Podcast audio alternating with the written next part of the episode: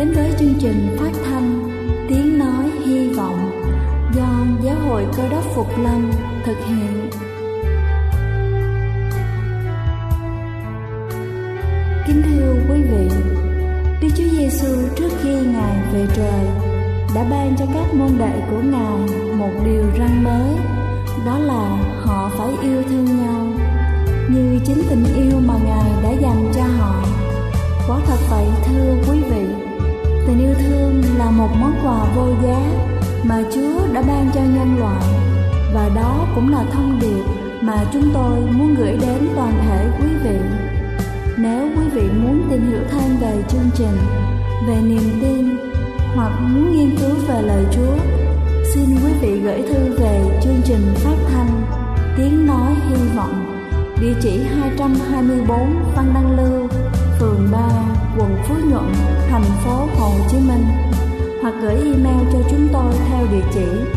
tiếng nói hy vọng amokgmail.com Ngoài ra, quý vị cũng có thể liên lạc với bất kỳ hội thánh cơ đốc Phục Lâm tại địa phương gần nhất. Xin chân thành cảm ơn và kính mời quý vị lắng nghe chương trình hôm nay.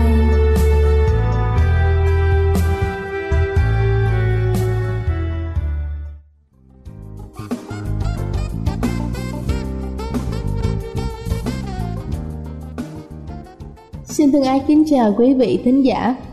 Thực phẩm là nguồn dinh dưỡng không thể thiếu cho nhu cầu sinh trưởng của mỗi chúng ta. Nếu biết lựa chọn những loại thực phẩm thích hợp cho cơ thể, chúng còn có nhiều lợi ích về mặt sức khỏe.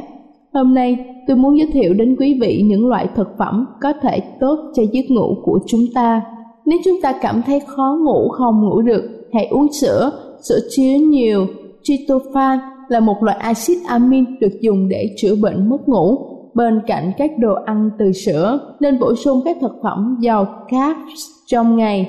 Vì chúng làm tăng nồng độ tryptophan trong máu, chúng ta có thể thêm ngũ cốc vào sữa hoặc là chuối vào sữa. Nếu chúng ta hay tỉnh dậy vào giữa đêm, thì chúng ta không nên uống quá nhiều nước trước khi đi ngủ. Chúng ta sẽ dậy vì muốn đi tiểu hoặc là mở mắt lúc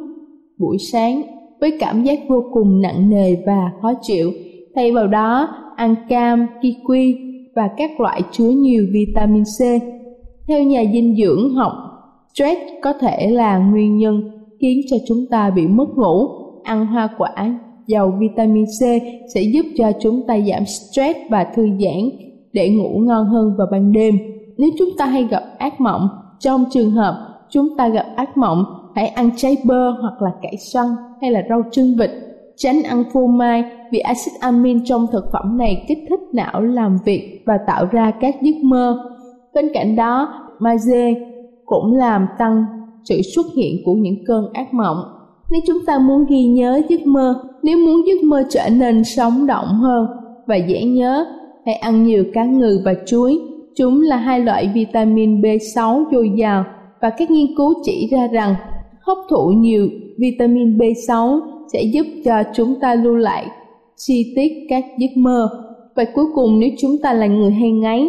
thông thường những người béo hay ngáy, nếu không bị thừa cân, rất có thể chúng ta gặp vấn đề về bị xoang, nên phải mở miệng ra khi ngủ, gây ra ngáy. Vitamin C sẽ giúp làm sạch xoang, bởi vậy ăn cam, bưởi hoặc chùm ngay để giảm hiện tượng khó chịu này. Kính thưa quý vị, hãy lưu ý là hãy ăn nhẹ nhàng để tránh đầy bụng và khó tiêu. Ăn quá no sẽ khiến tiêu hóa bị stress, dẫn đến tình trạng mất ngủ. Đây là chương trình phát thanh Tiếng Nói Hy Vọng do Giáo hội Cơ đốc Phục Lâm thực hiện. Nếu quý vị muốn tìm hiểu về chương trình hay muốn nghiên cứu thêm về lời Chúa, xin quý vị gửi thư về chương trình phát thanh Tiếng Nói Hy Vọng, địa chỉ 224 Phan Đăng Lưu, phường 3, quận Phú Nhuận, thành phố Hồ Chí Minh, hoặc gửi email cho chúng tôi theo địa chỉ tiếng nói hy vọng amos@gmail.com Ngoài ra, quý vị cũng có thể liên lạc với bất kỳ hội thánh cơ đốc Phục Lâm tại địa phương gần nhất. Xin chân thành cảm ơn và kính mời quý vị tiếp tục lắng nghe chương trình hôm nay.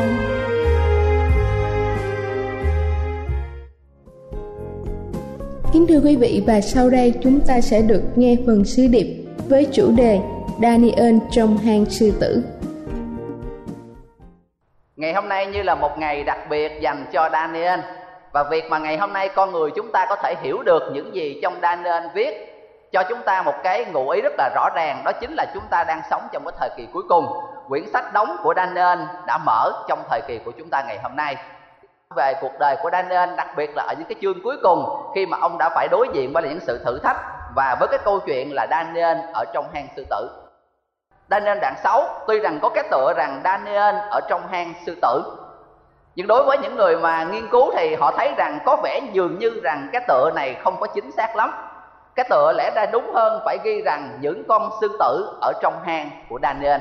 Trong câu chuyện này, dường như rằng Daniel mới là người chủ thật sự của cái hang này. Trước đây thì bất kỳ một cái sinh vật nào được quăng vào trong hang, những con sư tử này nó nghĩ nó là chủ ở trong đó, nó đều tấn công, nó đều giết sạch con mồi của mình. Nhưng riêng trường hợp của Daniel thì không phải như vậy. Khi có sự xuất hiện của Daniel, những con sư tử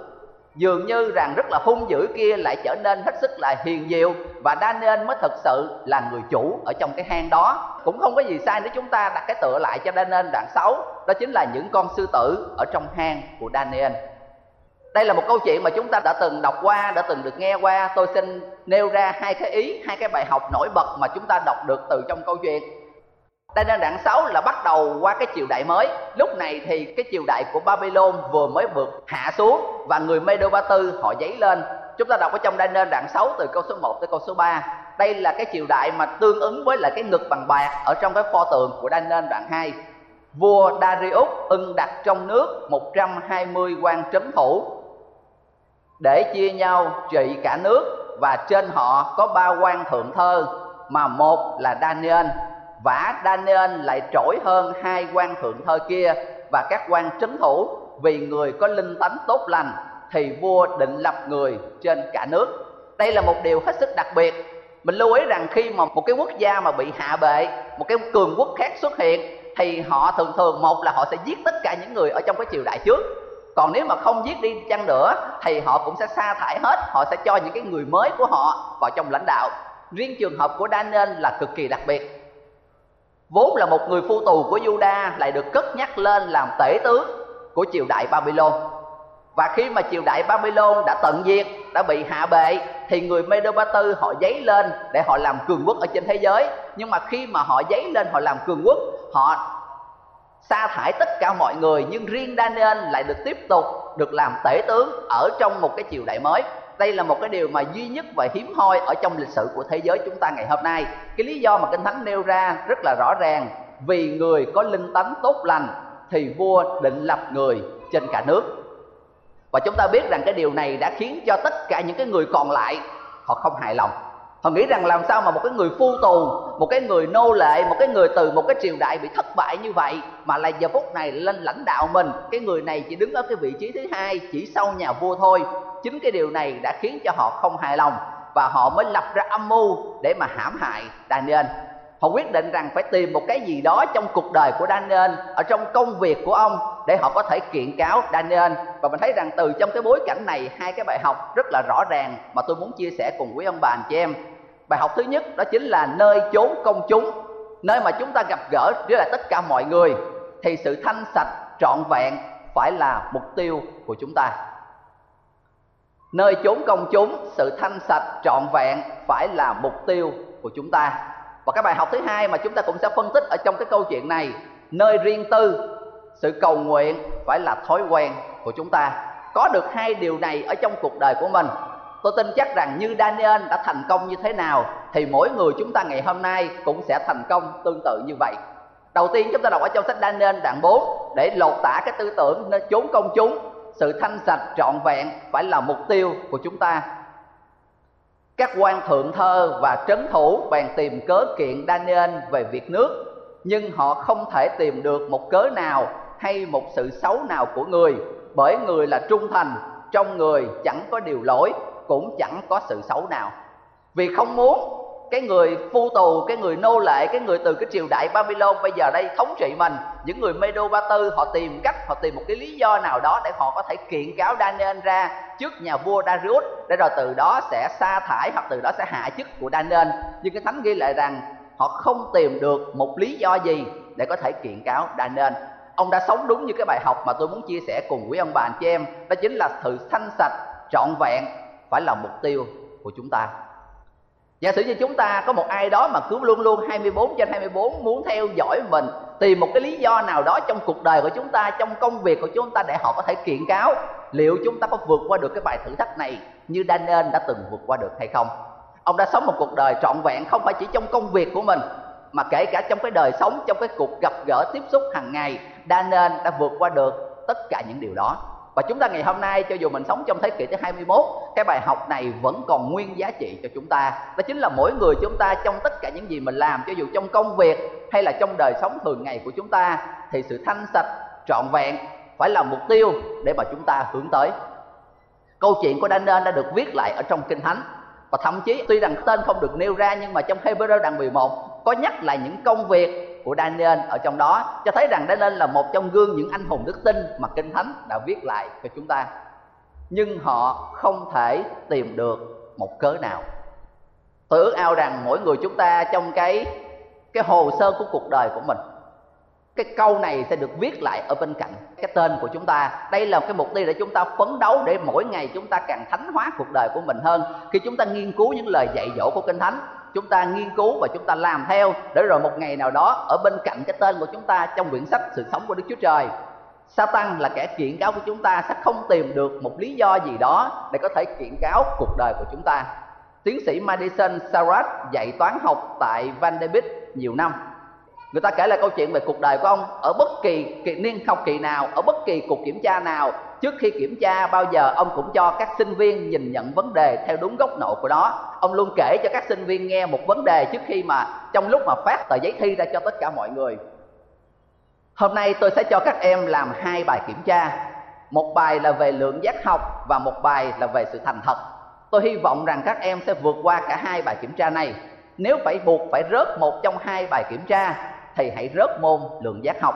có rất nhiều người tốt ở trên thế giới chưa từng vượt qua được môn lượng giác học, nhưng sẽ không có một người tốt nào ở trên thế giới lại không thể vượt qua được bài kiểm tra về sự thành thật.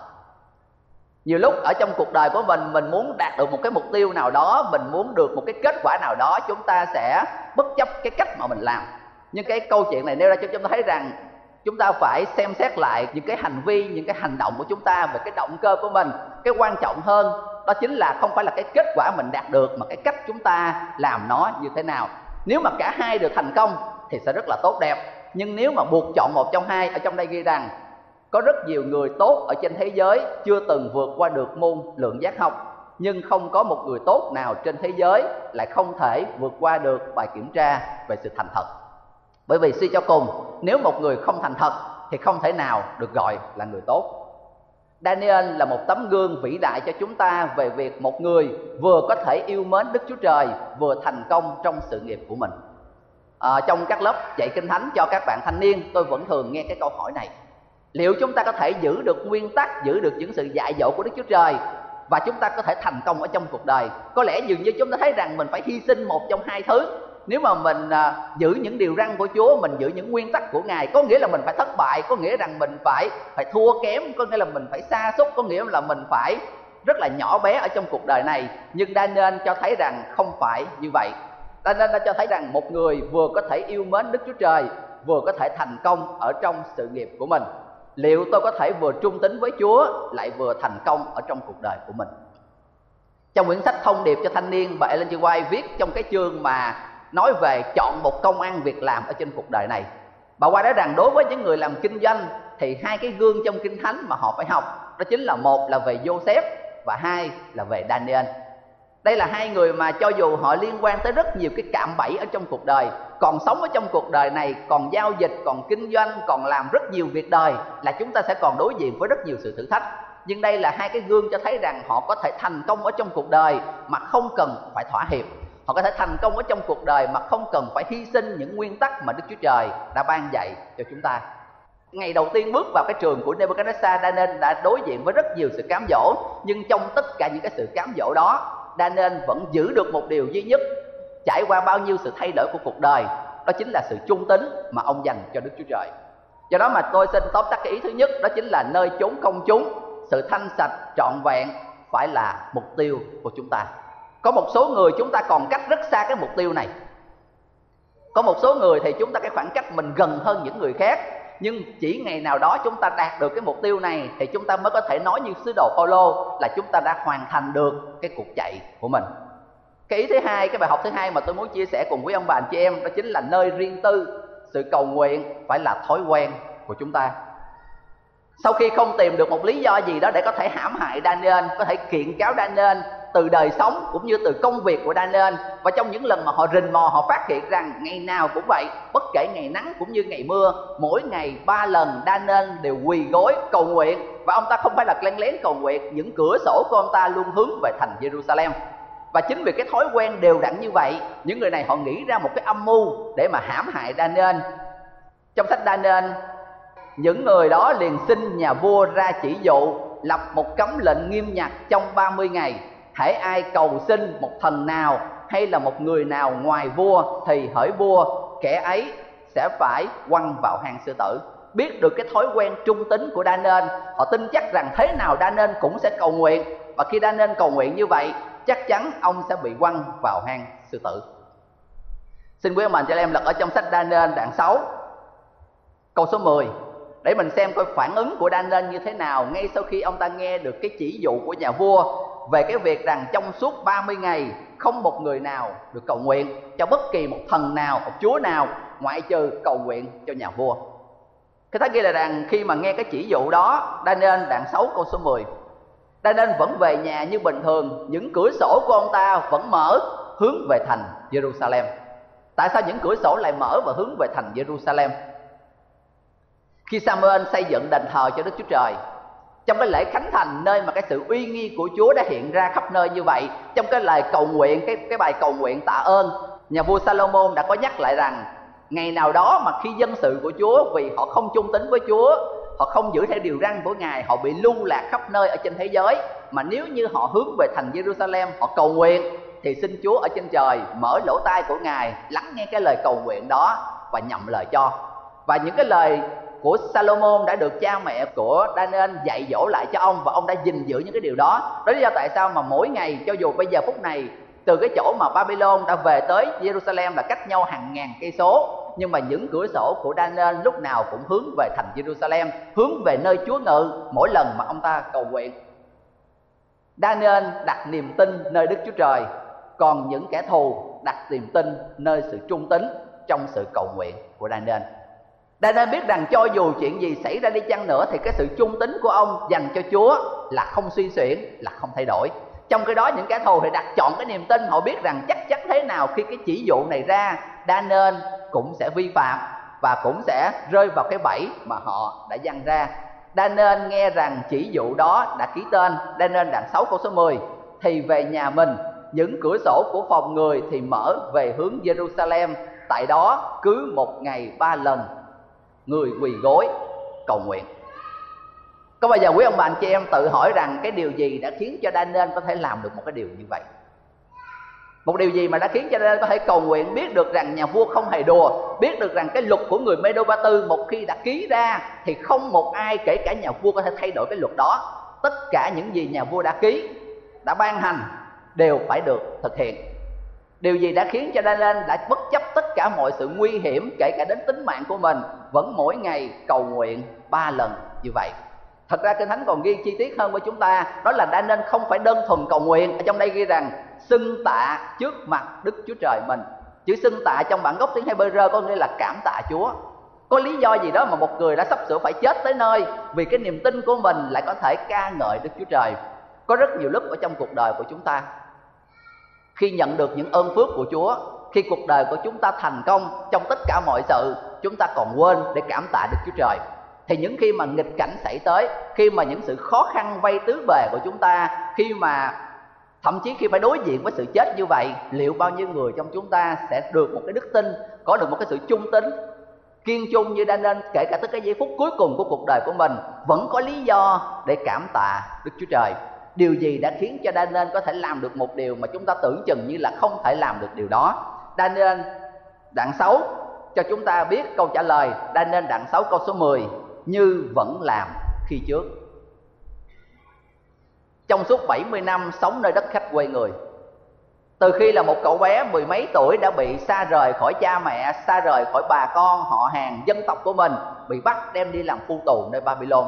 từ ngày đó trở đi thì trong suốt 70 năm, cái thói quen cầu nguyện, cái thói quen cảm tạ Đức Chúa Trời trong mọi hoàn cảnh của cuộc đời đã ăn sâu ở trong cuộc đời của Daniel. Và kể cả giây phút này khi mà đối diện với sự chết như vậy, cái thói quen đó vẫn không thay đổi. Đây là một cái điều rất là quan trọng mà những bậc làm cha làm mẹ cần phải lưu ý cái điều này. Nếu chúng ta muốn cái điều gì đó, một cái hành động nào đó, một cái công việc nào đó mà đi theo suốt cuộc đời của con cái của mình, hãy dạy để cho con cái chúng ta có được cái thói quen đó. Một khi nó đã hình thành cái thói quen đó ở trong cuộc đời rồi, thì bất kể bao nhiêu nghịch cảnh trên cuộc đời này sẽ tới, bất kể bao nhiêu khó khăn, bao nhiêu cái sự thay đổi của cuộc đời, cái thói quen đó sẽ theo suốt nó cho tới suốt cuộc đời của mình. Kể cả đối với chúng ta là những người lớn cũng vậy. Nếu mình muốn rằng có được một cái đức tin như Daniel, nếu chúng ta muốn có được một cái thói quen tốt như Daniel, hãy tập để chúng ta có thể có được điều đó.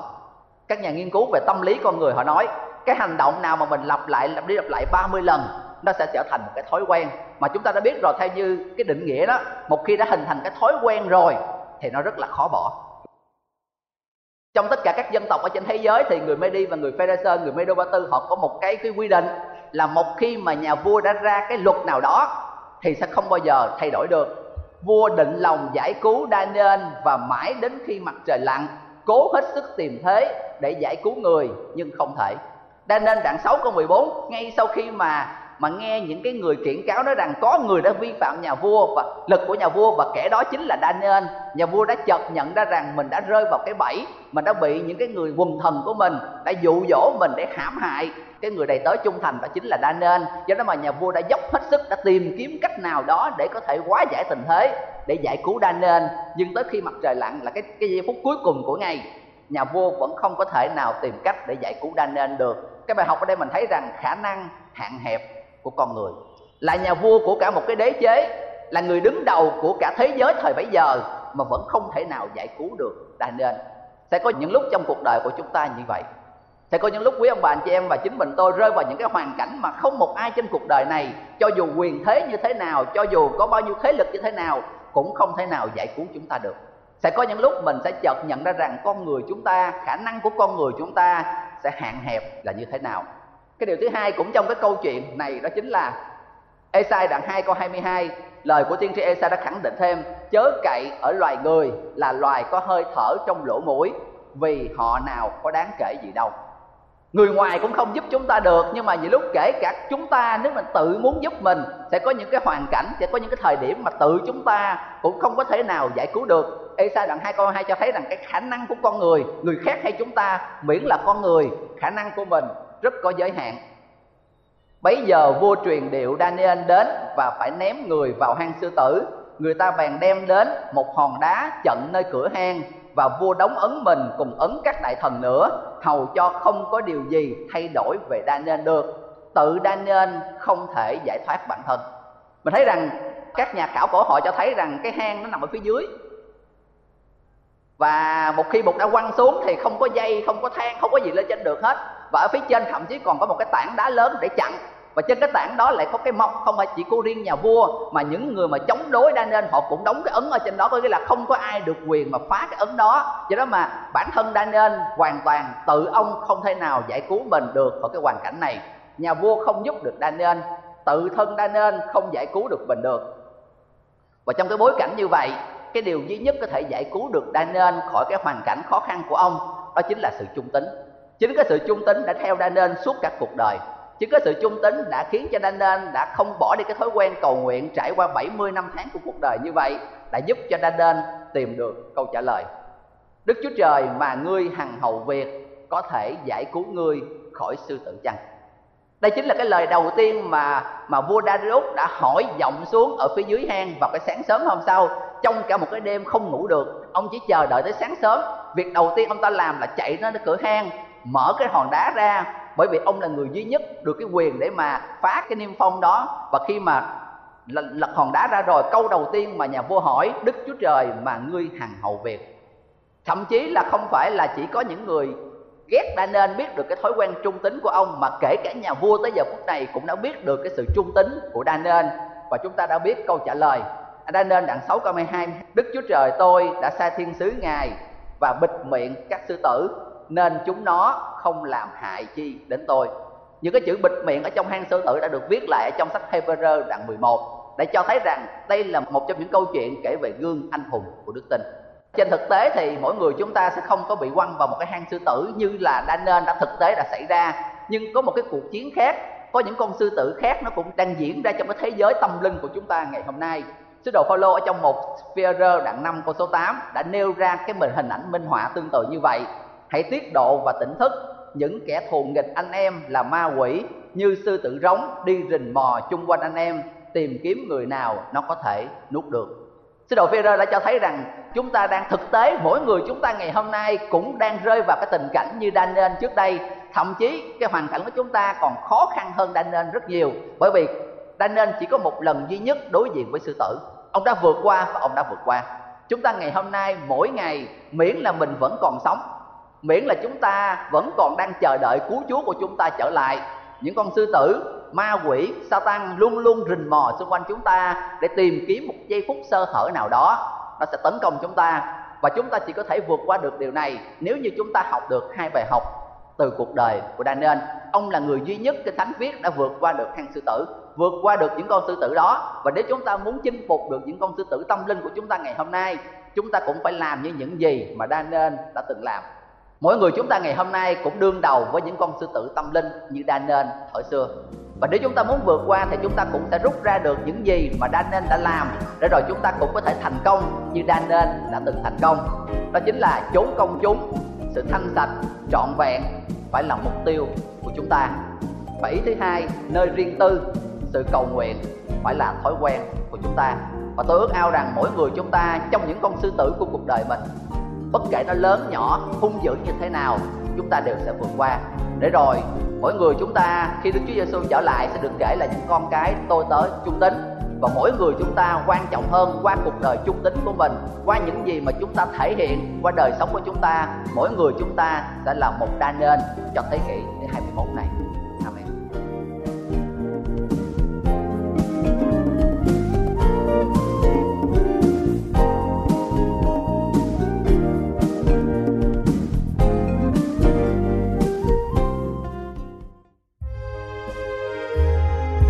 Đây là chương trình phát thanh Tiếng Nói Hy Vọng